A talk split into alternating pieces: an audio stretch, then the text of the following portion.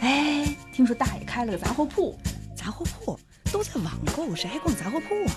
大爷的杂货铺与众不同，还能有什么不同？卖东西呗。大爷不卖东西，他给大家讲段子。杂货的段子。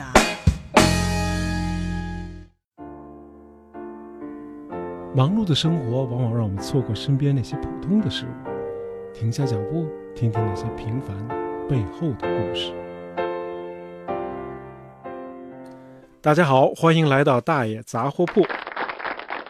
从今年六月开始，很多家长对孩子的鼓励又多了一个新的句式：期末要考俩一百分，暑假就带你去上海迪士尼乐园，这次绝对说话算数。可以不夸张地说，呃，每个孩子都有一个迪士尼梦。那梦境里的如果有个地标的话，那肯定就是童话城堡了。据说上海园的创新是搞了一个奇幻童话城堡，首次聚集了迪士尼所有公主城堡的特点。而以往的迪士尼城堡都是专为一位公主而建的，比如奥兰多的 Disney World 就有一个 Cinderella's Castle 灰姑娘城堡，而在洛杉矶的 Disneyland 就有一座 Sleeping Beauty's Castle。睡美人城堡，大家可能听说过。迪士尼城堡的外观和建筑样式，都是仿照了德国巴伐利亚的新天鹅城堡 （Das Schloss Neuschwanstein）。要是从网上找到相关的照片对照一下，你会发现新天鹅城堡精致的塔楼像是被整体的搬运到了世界的其他地方。那么今天呢，咱们就聊聊迪士尼城堡和新天鹅城堡之间的渊源。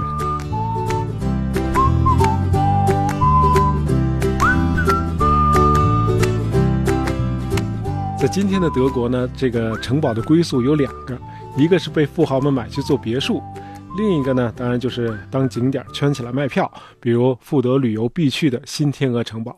在古代呢，城堡的用途和我们在童话故事里看到的也不太一样，他们肯定不是王子和公主幸福的生活在一起的那所大房子。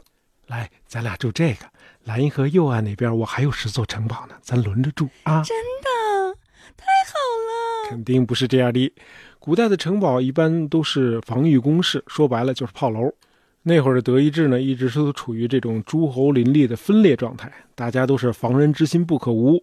这城堡一般都是方方正正的，有厚厚的围墙，带射击孔的塔楼，窗户还特别少，怕人偷袭嘛，一般很少开门。这室内呢，除了床和桌椅，最多再弄一挂毯，贵族的族徽。刀剑盔甲也就这些了，即便像灰姑娘 Cinderella 那样的女孩，估计也住不惯这种简陋的地方。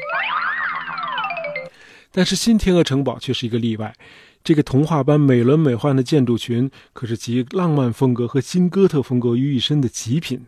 十九世纪中叶，巴伐利亚的统治者呢是国王路德维希二世 （Ludwig II）。这个人呢，有点像咱们的李后主和宋徽宗，他很懂艺术，但是不太懂治国和外交。再加上他和他的表姐感情非常好。哎，等等，他表姐是谁呀？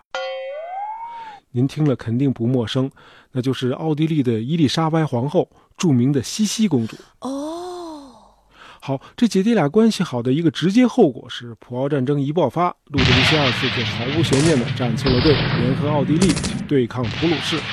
这普鲁士这么强大的军队，结果当然可想而知了。到了1871年，普鲁士继而统一了全国，建立了德意志帝国。巴伐利亚的国王呢，也就只能维持个名号了。得嘞，干老本行，搞装修吧。于是就有了这座耗资巨大的新天鹅城堡。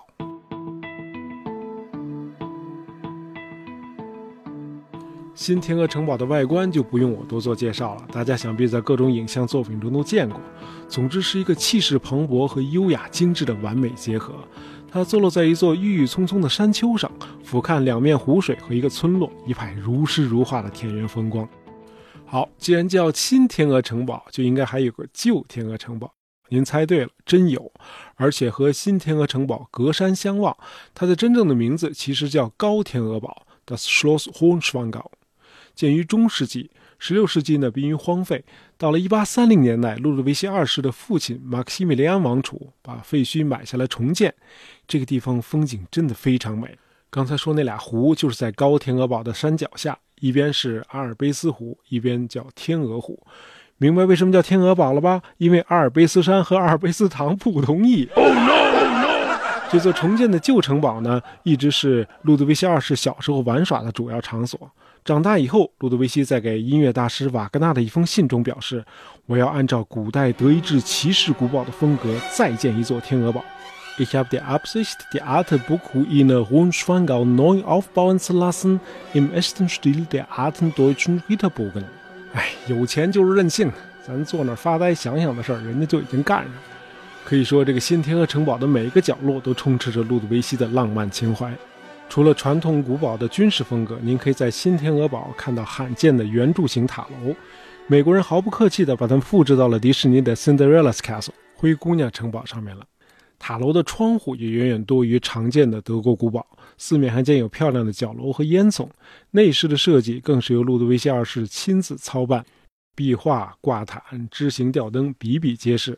整个城堡的观赏功能远远大于军事目的。迪士尼公司的人第一次看见这座城堡时，可能就已经确信，在这里王子和公主永远的幸福的生活在一起了。Together we live happily ever after。遗憾的是，新天鹅城堡虽然给迪士尼带来了灵感，却没能让它的创造者有一个童话般的结局。路德维希一生致力于创造自己的童话世界。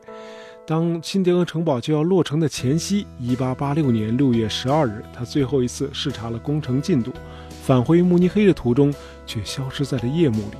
第二天清晨，人们在湖中发现了他的尸体，而恰恰在五天前，巴伐利亚国家医药委员会刚刚宣布路德维希二世患有精神病，当时他只有四十一岁。好，关于新天鹅城堡，咱们今天就聊到这里。希望您在迪士尼乐园面对童话城堡时，能想起大爷讲的这些故事。这里是大爷杂货铺，感谢您的收听，咱们下期再见。